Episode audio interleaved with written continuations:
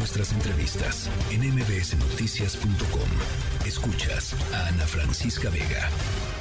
Santiago Krill Miranda, el diputado Santiago Krill, presidente de la Cámara de Diputados, volvió a eh, pues salir a, medios para eh, pues volver eh, a, hablar sobre su intención de encabezar la pues este, él, lo llama un movimiento colectivo para cambiar el curso del país para el 2024. Dice Santiago Krill, quiero y puedo. La pregunta es, ¿qué dicen los dirigentes de los partidos que estarían conformando la alianza que eventualmente podría llevar eh, al, diputado Krill a la candidatura, a la boleta? Em, para la elección federal del 2024. Gracias por platicar con nosotros esta tarde, eh, Santiago. Muchas gracias, eh, Ana Francisca. Te agradezco la invitación y estoy a la orden. A ver, pues eh, eh, Morena y sus aliados tienen el, camino básicamente pues muy aceitado en el sentido de los tiempos. Ya vemos a Mario Delgado tratando de, acomodar las, las energías de, los, de las distintas eh, aspirantes, pero pues no vemos realmente desde la oposición articulaciones que nos hagan pensar que están ya en un proceso de definir cómo van a ser los tiempos, cómo van a ser las elecciones, cómo van a ser los procesos para elegir a quien será su representante para la boleta del 2024. Bueno, mira, este, los partidos junto con eh, los distintos grupos de la sociedad civil están eh, platicando y están por acordar eh, ya finalmente lo que va a ser el método. Es algo muy distinto de lo que ocurre con el gobierno, porque pues, ahí va a designar López Obrador y, ya destapó a sus corcholatas. y obviamente, pues nuestro proceso es un proceso democrático y distinto. En consecuencia, este será seguramente en el mes de junio, eh, esto estará concluido, eh, y una vez que sepamos el método, pues ya eh, le daremos pues el curso, yo estoy listo, decidido, ser el primero registrarme en mi partido, el Partido Acción Nacional, este, y me sujetaré a las reglas establezcan los partidos y los las organizaciones sociales. ¿Cuál crees tú que sea el mejor método o, por cuál te inclinas? Supongo que hay varios, pero ¿por cuál te inclinas? Mira, yo creo que debe ser un, método donde se concurran obviamente los militantes en los partidos, pero también la sociedad. Pero como esto no puede ser, digamos, de una manera total que incluya a un padrón de 90 millones, pues se tendrá que hacer de una manera eh, representativa y que pueda tener eh, pues eh, la confiabilidad de quien resulte triunfador dentro de la contienda interna pueda llevar a cabo una victoria clara, contundente y definitiva ya en la elección constitucional. Viendo las encuestas hoy, em, diputado, ¿qué, qué, qué, digamos, cómo las lees? ¿Qué te dicen a ti las encuestas?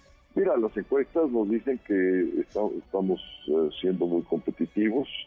Eh, estaba yo recibiendo las encuestas, por ejemplo, del Estado de México eh, del día de ayer y vemos que ya estamos en un empate técnico y ya pues las de Coahuila este, desde hace ya más de casi un mes venimos prácticamente 20 puntos arriba y con otra circunstancia en la elección intermedia, cuando nadie pensaba que podíamos ganar la Ciudad de México y romper la mayoría constitucional de Morena, eh, al tener lo suficiente número de diputados, pues lo, obtuvimos. Este, entonces, estamos, nosotros estamos muy confiados porque, por otra parte, la oposición en su conjunto sacó más votos de la coalición de Morena. La oposición sacó 23 millones, la coalición de Morena sacó 21.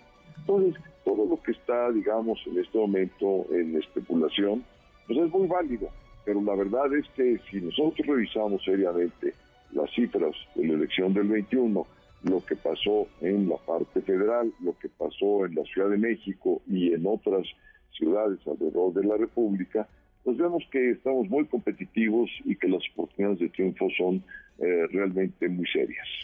En, las últimas, en los últimos días, de, diputado, has eh, intentado vía redes sociales y vía tus comunicaciones en distintos medios, eh, em, pues entablar una, una conversación, un diálogo, digamos, un diálogo público eh, con el presidente López Obrador, eh, que pues él, él, no acusa recibo o, o, si acusa recibo lo acusa en las mañaneras y sabemos que ese es un tono muy distinto al diálogo, digamos, que podría existir entre, entre dos políticos rivales, pero bueno, finalmente políticos.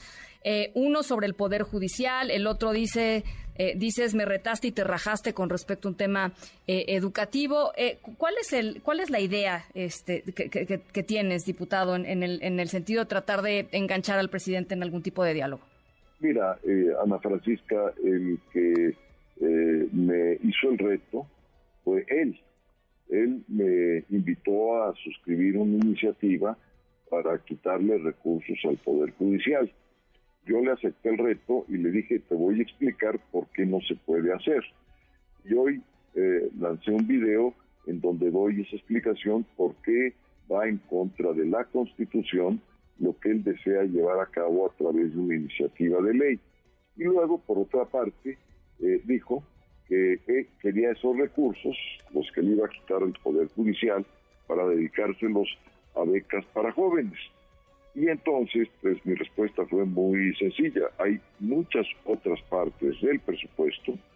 Para empezar, el tren Maya, ya no digamos la refinería o el aeropuerto o el dinero que sacó de la venta del avión presidencial pues para poder hacer ese financiamiento y no afectar a más de 50 mil familias eh, que integran el Poder Judicial de la Federación. Entonces, eh, él fue el que eh, me retó para que suscribiera yo esa iniciativa, le acepté el reto para que pudiéramos debatir, dialogar y además para invitar a la ministra presidenta Norma Piña, porque si se le quiere afectar a un poder autónomo, tan autónomo como el poder ejecutivo o el legislativo, pues lo mínimo, Ana Francisca, lo mínimo es conversar, platicar, dialogar, este, y no tratar de imponer, por ser el presidente de la República, su poder político sobre otro poder eh, cuando hay un sistema de división de poderes en el país.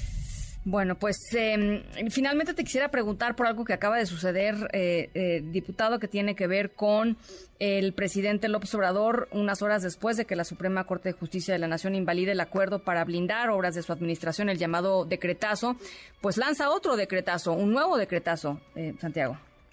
Pues mira, es otra vez es quererse pasar por alto la Constitución. Este, él está incumpliendo pues su protesta de ley. Cuando él asume el cargo, pues protesta guardar y hacer guardar la Constitución.